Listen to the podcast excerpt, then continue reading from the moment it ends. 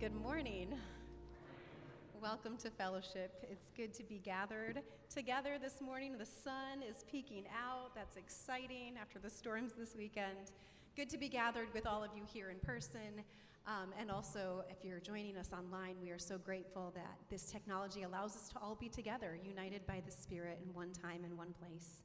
This morning, our call to worship comes from the book of Psalms, chapter 145. I would invite you to stand and hear these words as we contemplate who God has been to us from generation to generation and how God's faithfulness extends to the next generations.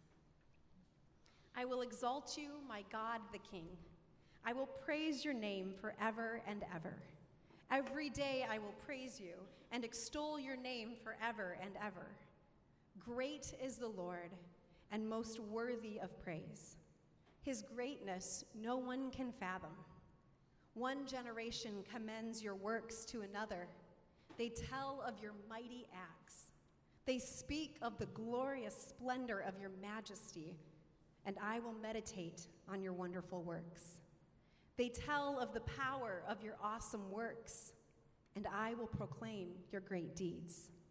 They celebrate your abundant goodness and joyfully sing of your righteousness. Let's joyfully sing together and joining our voices.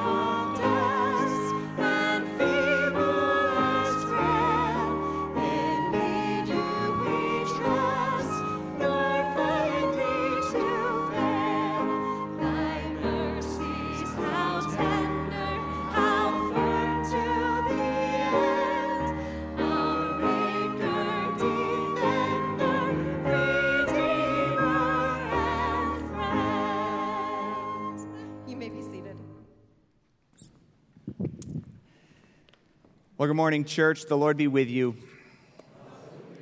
I invite you to join with me in sharing our faith together using some words in a litany of confession, which will be on the screen behind me. It begins with some words from the book that we love, where it says, Dear friends, let us love one another, because love comes from God, and whoever loves is a child of God and knows God. Jesus Christ, life of the world and of all creation, forgive our separation and grant us peace and unity. The peace that Christ gives us is to guide us in the decisions we make. For it is to this peace that God has called us together into one body. Jesus Christ, life of the world and of all creation, forgive our separation and grant us peace and unity. With his own body, he broke down the walls of separation. By his death on the cross, Christ destroyed our divisions. Jesus Christ, life of the world and of all creation, forgive our separation and grant us peace and unity. In response to this that we've shared together, I invite you to hear these words of assurance again from the book that we love, from the book of Galatians, where it says that all who have been baptized into Christ Jesus have been clothed with Christ.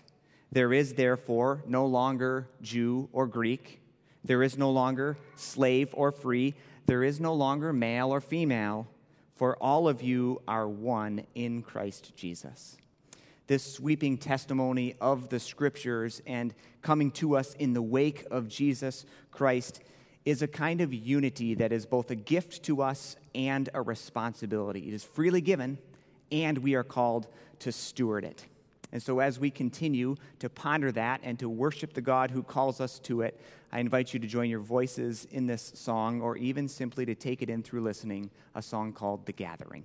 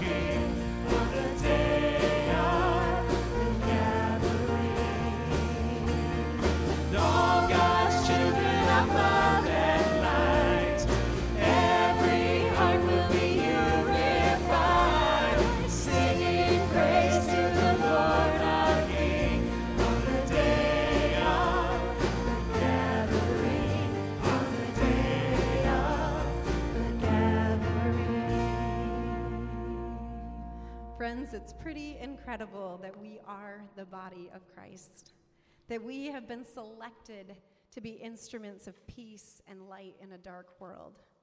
In Jesus' final words to his disciples before he went to the cross, he made it really clear that we are to love one another as he first loved us, and that it would be by that that everyone would know that we are followers of Jesus.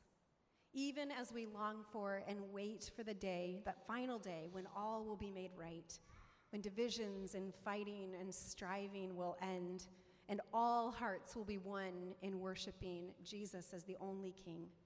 Even as we wait for that perfect day, we ask God's help now to live out of our identity as dearly loved children of God, to live into our high calling of being a community that loves well in the same way that Jesus does. To show who God is like, it really matters who we are with one another. And so, our life together as a community is a vital part of our worship of God. And it's in that spirit that I invite the president of our congregation, Jeff Jansma, to come with an important update about this season of transition in our life as a community. Thank you, Jess. Good morning. Um, yes, I thought I'd share some, some notes uh, for where we are. As we know, we're officially two weeks in uh, to our transition, but we learned of this and we're aware of this a lot longer than that, um, and started uh, some listening sessions with, with you um, uh, probably two months ago now with Linda Milanowski Westorp leading that. And I want to, she's not here, she was at the first service, but I want to thank her so much for that.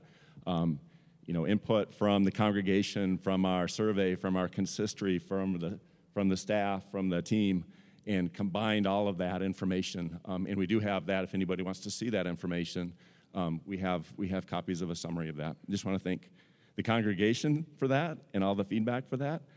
Um, and it is it has been very helpful. There was a lot of um, wow, I didn't think of that kind of moments as we went through it all. Um, but to give you an example of what we're working with here, um, the um, some of the input said we need to move really fast, um, and then some of the input said we need to move really slow. So you can't you can't do both. You know, Scott's over there thinking, you know, if it moves too slow, I'm going to have to listen to Jansma an awful lot up here.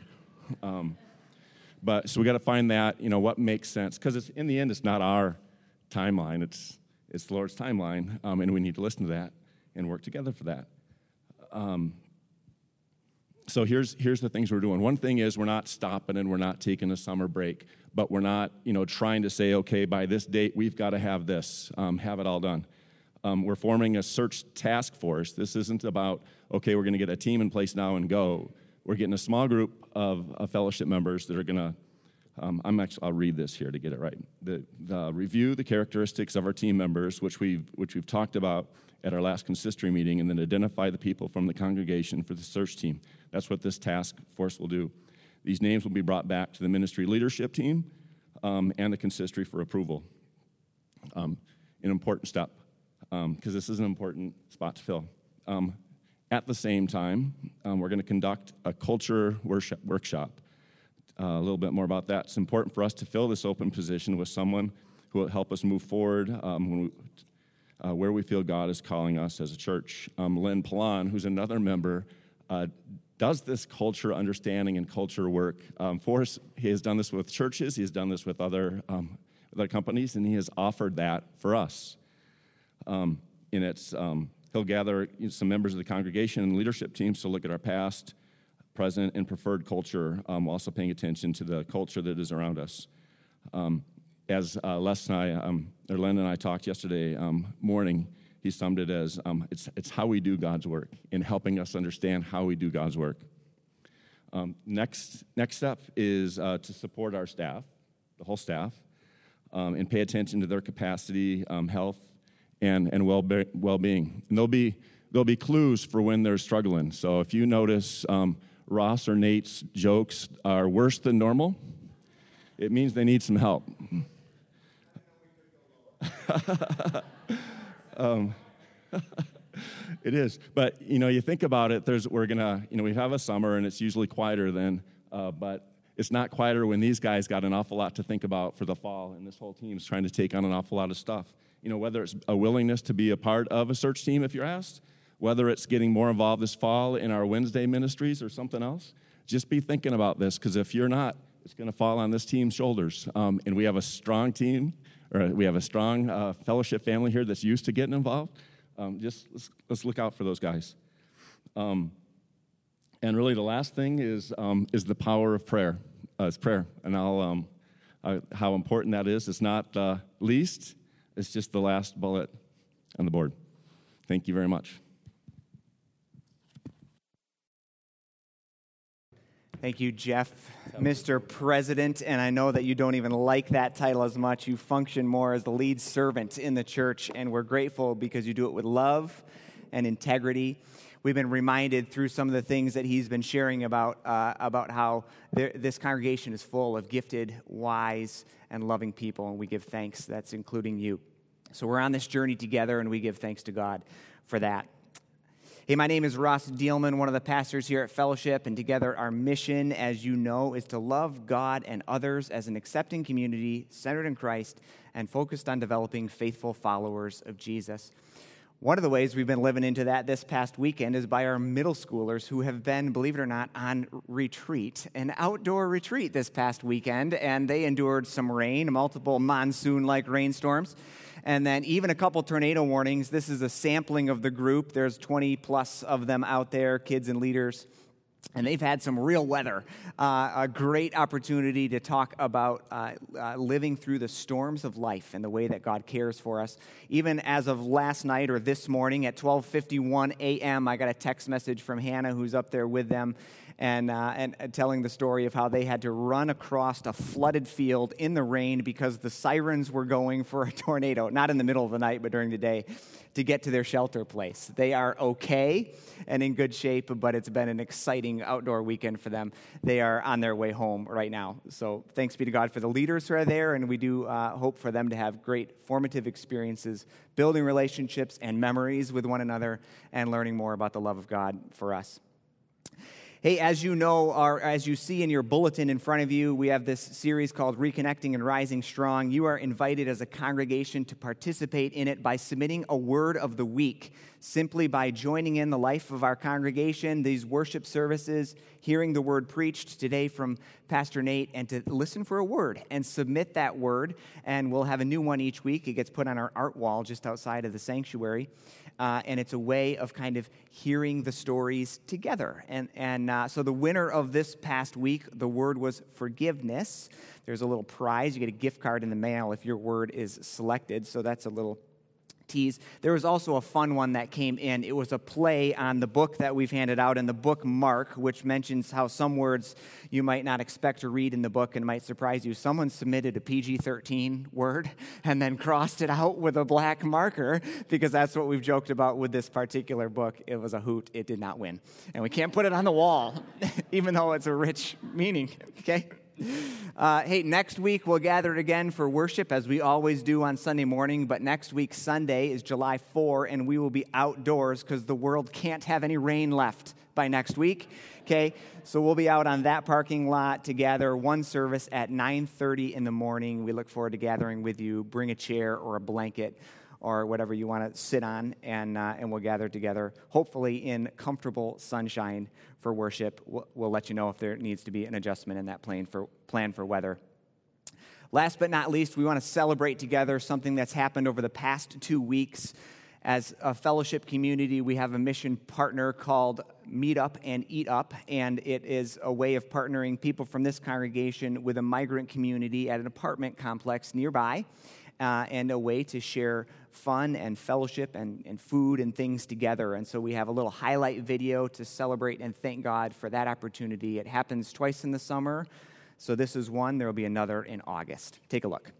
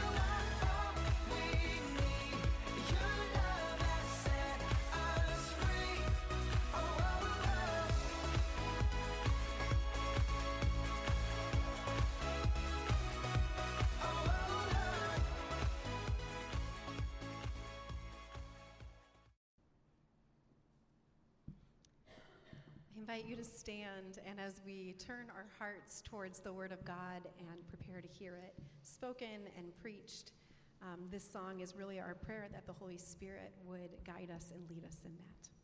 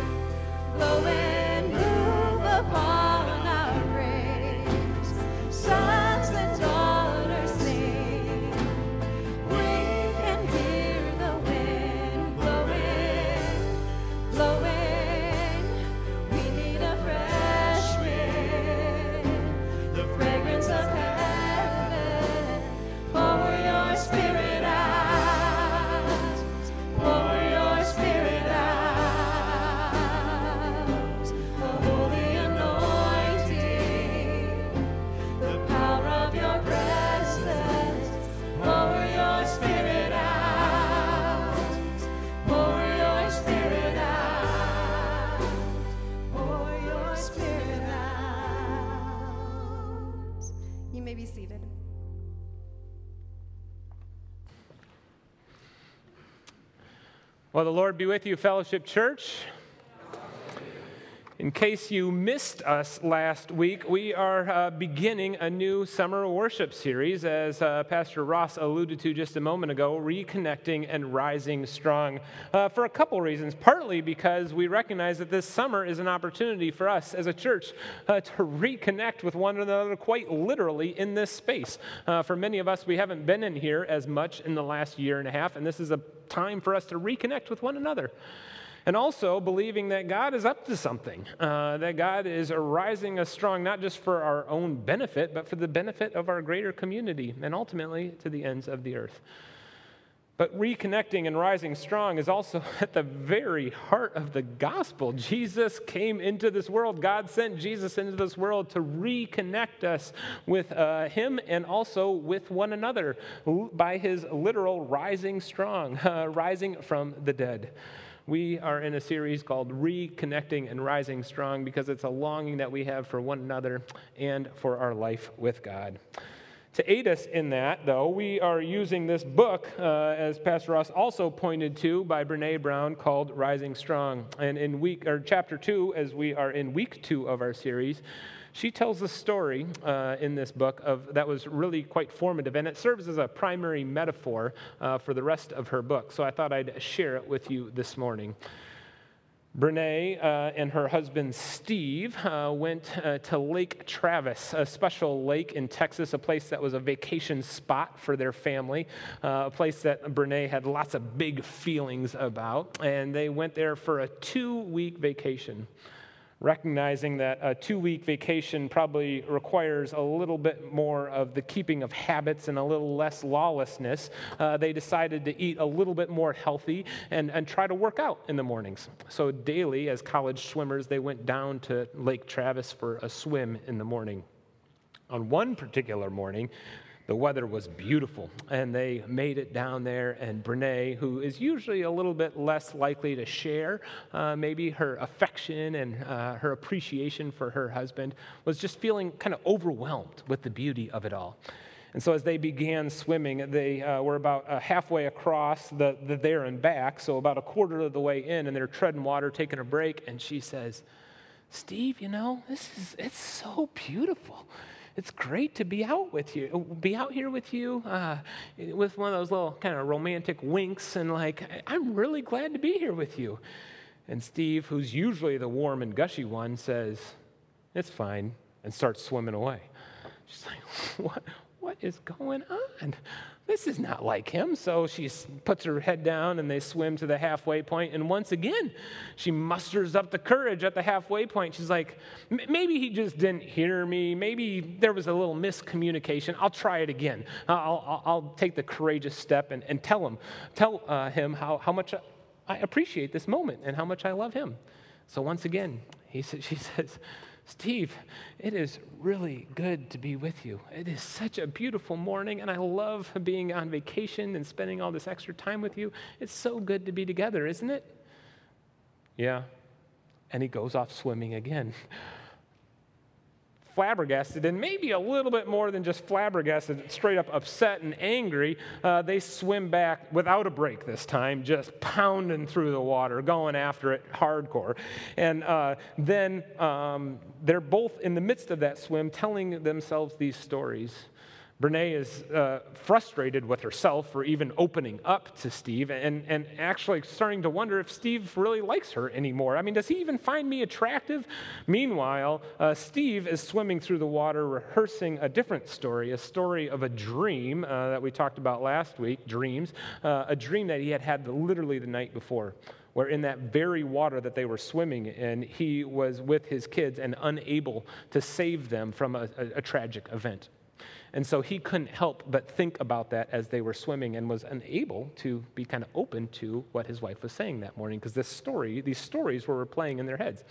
Finally, they get back to the dock, and you know, Steve is kind of totally uh, unaware of what he's done to his wife and just starts to dry off and get the towel and is about ready to head back to the lake, kind of uh, consumed by this story. And Brene's like, get in the pool. We need to talk about this. Uh, and eventually they talk about what's going on, some of their frustrations. And apparently, it ends with a little towel whip in the fanny. They were mutually understood, vulnerability was shared, and love grew, and it was a happy ending, you might say. And so she told this story multiple times in multiple places about how uh, when we're able to name our stories, name the stories and the things that are going on inside of us, that uh, vulnerability w- matters and it works, and love can grow through this.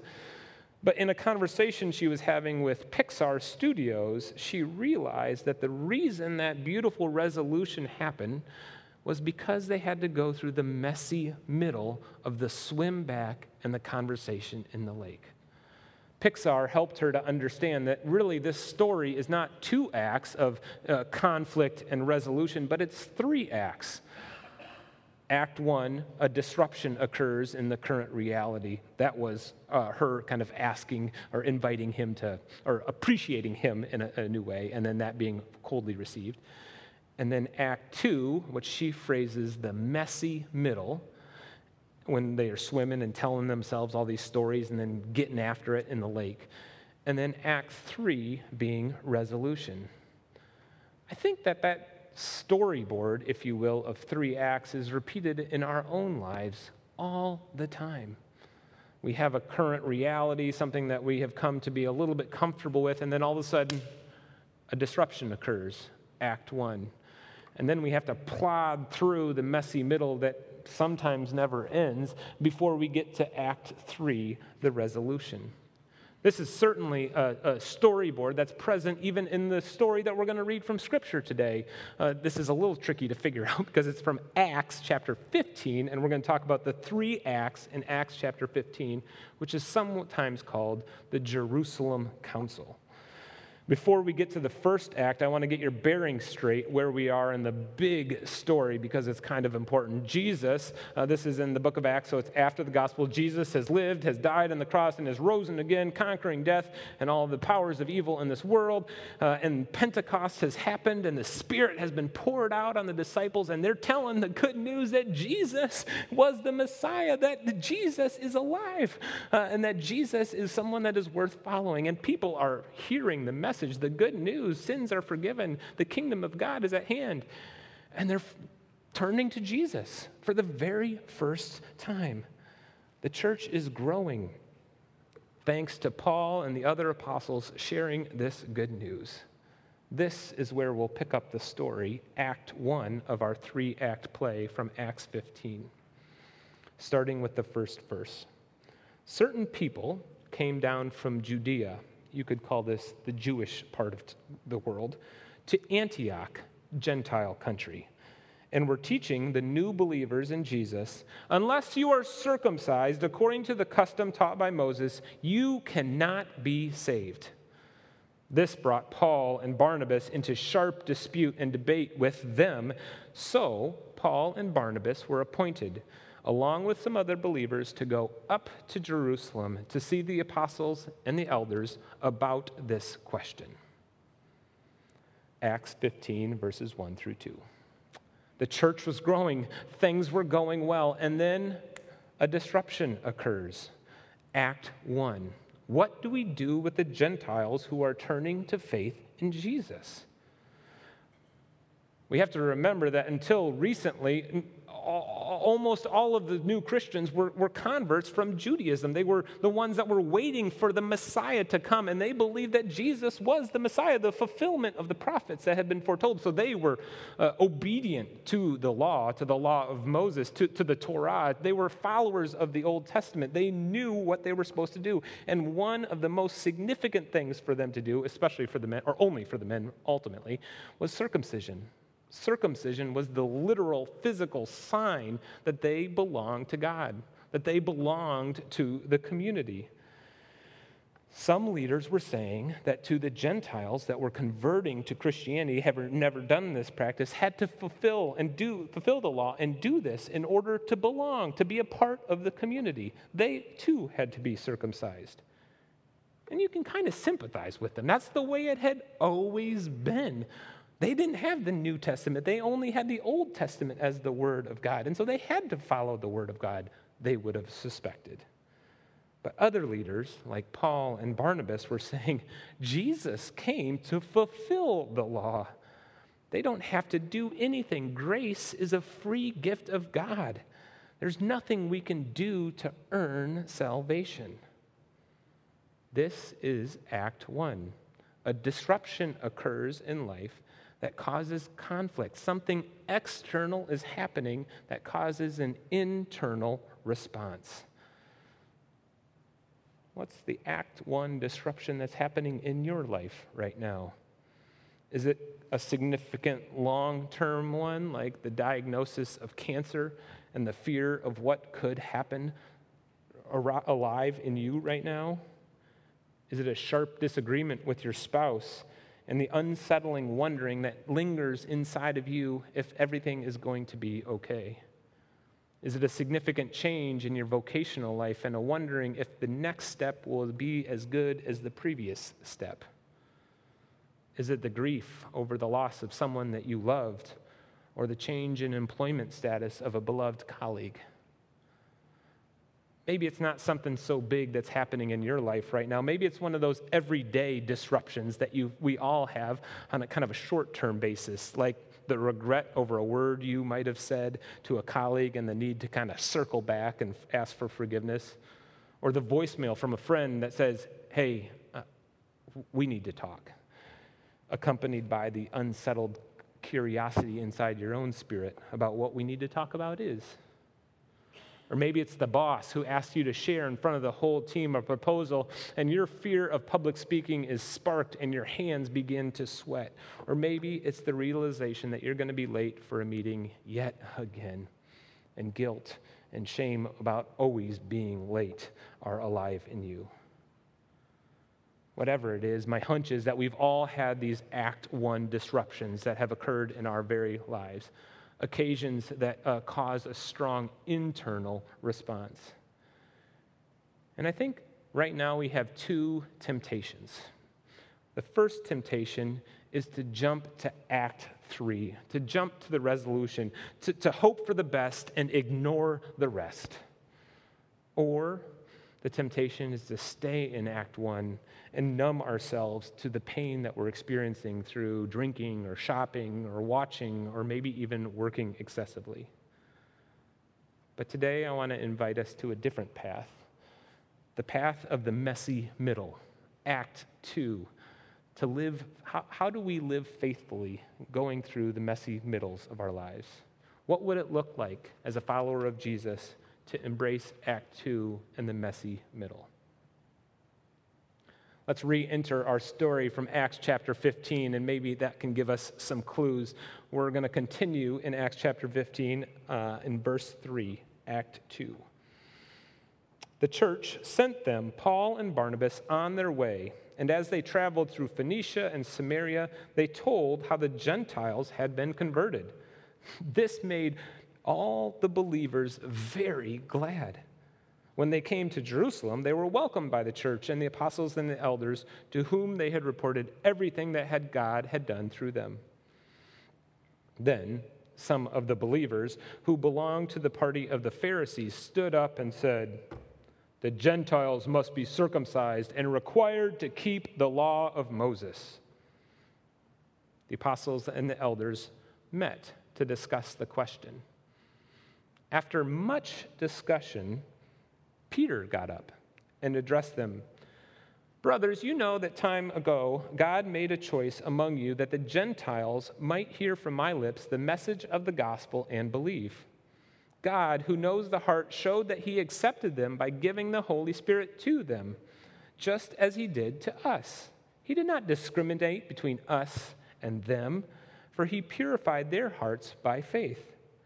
Now then, why do you test God by putting on the necks of the Gentiles a yoke that neither you nor or we nor our ancestors have been able to bear? No, we believe it is through the grace of our Lord Jesus that we are saved, just as they are. The whole assembly became silent, and they listened to Paul and Barnabas, Barnabas tell about the signs and wonders God had done among the Gentiles through them. Acts chapter 15, verses 3 to 12. This is the messy middle, Act 2. It's when we get honest with ourselves and with one another about the disruption of Act 1 and what it's all about. We don't have a lot of details about what the people were thinking or feeling in this discussion that they were having, but we do have two comments one by the Pharisee who made his claim for circumcision, and another little sermonette, you might say, by Peter. And they sandwich, I think, what is the most peculiar and interesting line in the whole text. After much discussion, much discussion. I wonder when in that discussion they got clear about what this argument is really about. Somehow they came to the conclusion that this argument is not so much about Gentiles coming to faith or not. It says that they were all very glad that the Gentiles were coming to faith. It's not really about Gentiles at all. It's about who gets to make the rules, who gets to decide who's in and who's out, who belongs and who doesn't. Do those in power allow the other people in with all the baggage and as they are? Or do they have to turn and look like us to belong? Do they have to change before they can belong? Are the Pharisees in charge of the boundaries? Or is Jesus in charge of the boundaries? The messy middle is when we get honest with ourselves about reality and authority. What motivates us and who do we follow? Jim Collins uh, wrote a famous book uh, on business leadership called Good to Great, in which he kind of spells out some things that make businesses be not just good, but great, especially in the face of disruptions. In this book, he shares the story of a person that you may not may know or may not know. Uh, his name is Admiral Jim Stocksdale. He was the highest ranking officer in the Vietnam War to ever be put in a prisoner of war camp. He endured a prisoner of war camp with all of the torture and interrogation and the, the, the lack of rules for anybody in there uh, for eight years. Jim Collins, what, what was curious about what made him have such courage to make it through for eight full years. And so he asked Admiral Stocksdale, How did you survive those eight years? Admiral Stocksdale said, I never lost faith in the end of the story. I never lost faith in the end of the story. That's, that's a great line for Christians, isn't it? But he continued I never doubted that not only would I get out, but also that I would prevail in the end and turn the experience into the defining event in my life, which, in retrospect, I would not trade.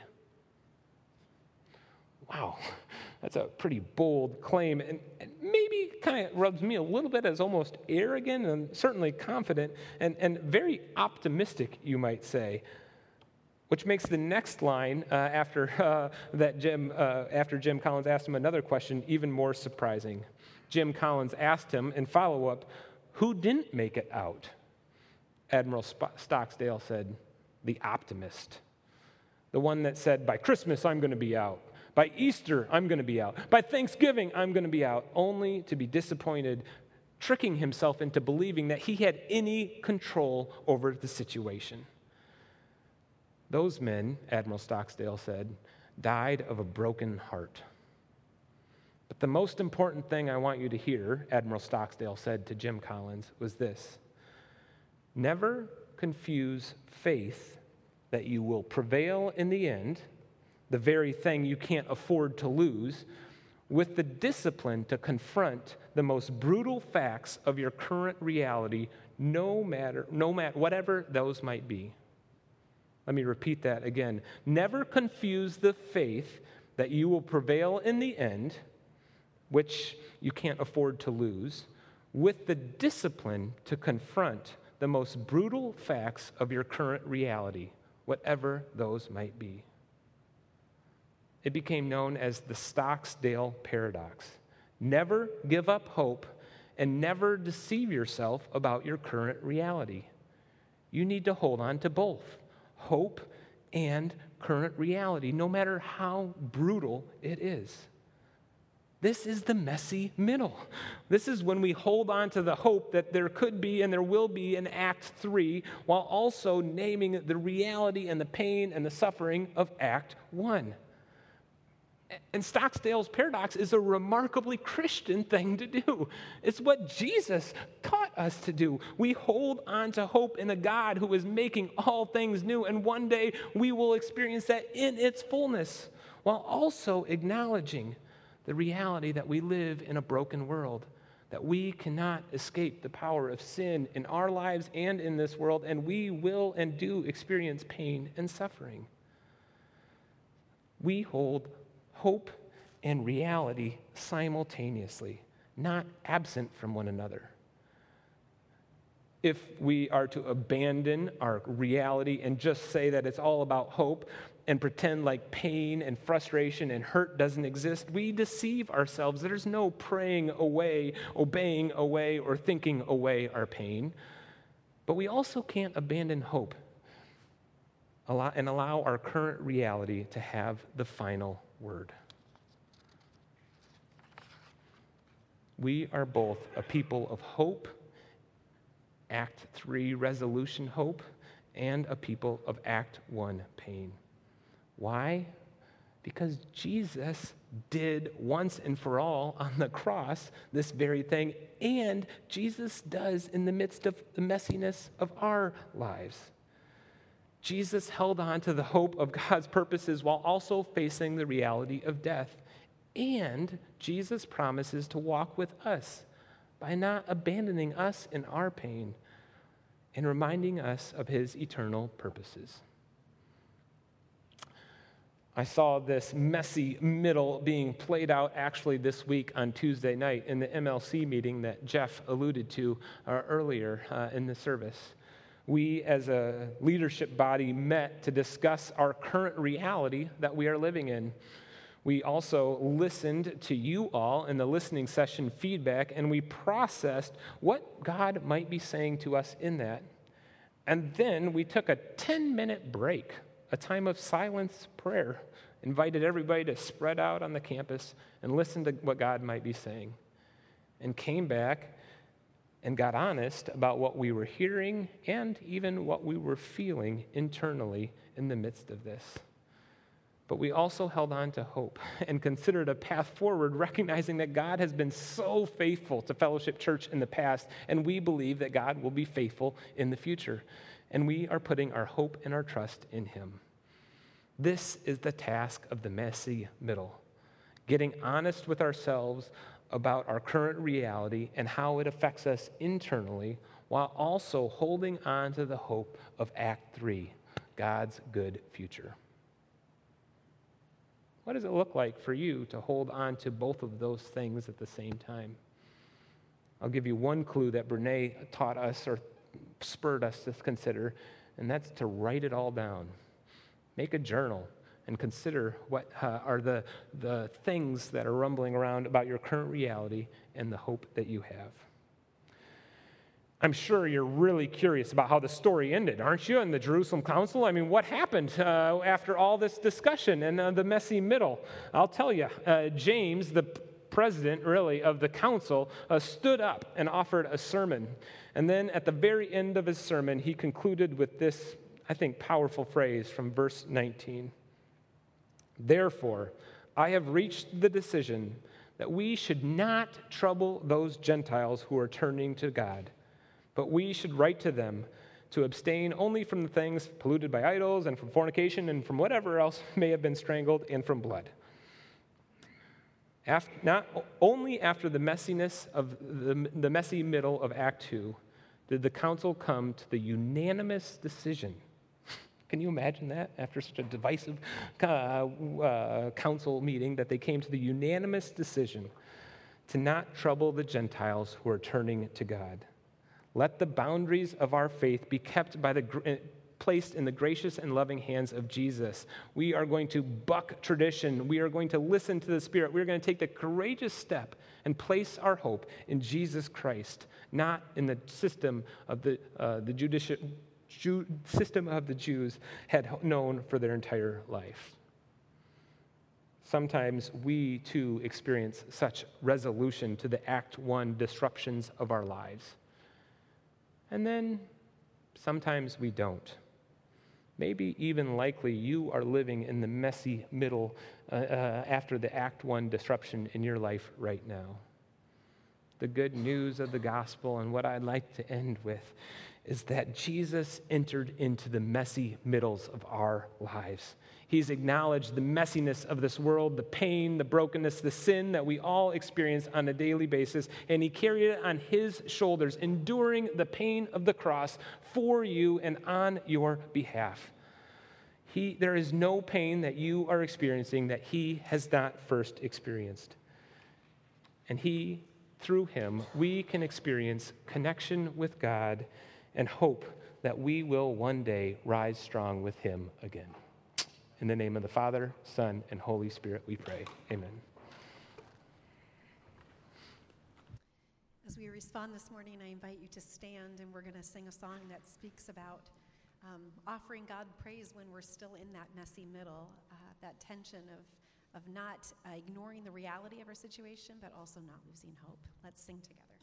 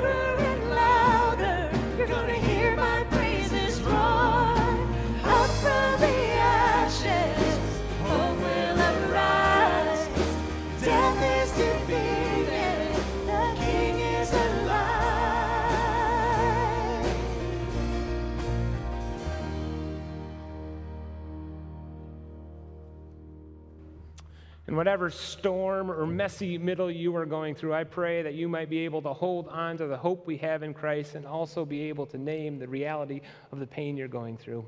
And as you go, may the grace of our Lord Jesus Christ, the love of God the Father, and the fellowship of the Holy Spirit be with you. And all God's people said, Amen. Amen. Go in peace.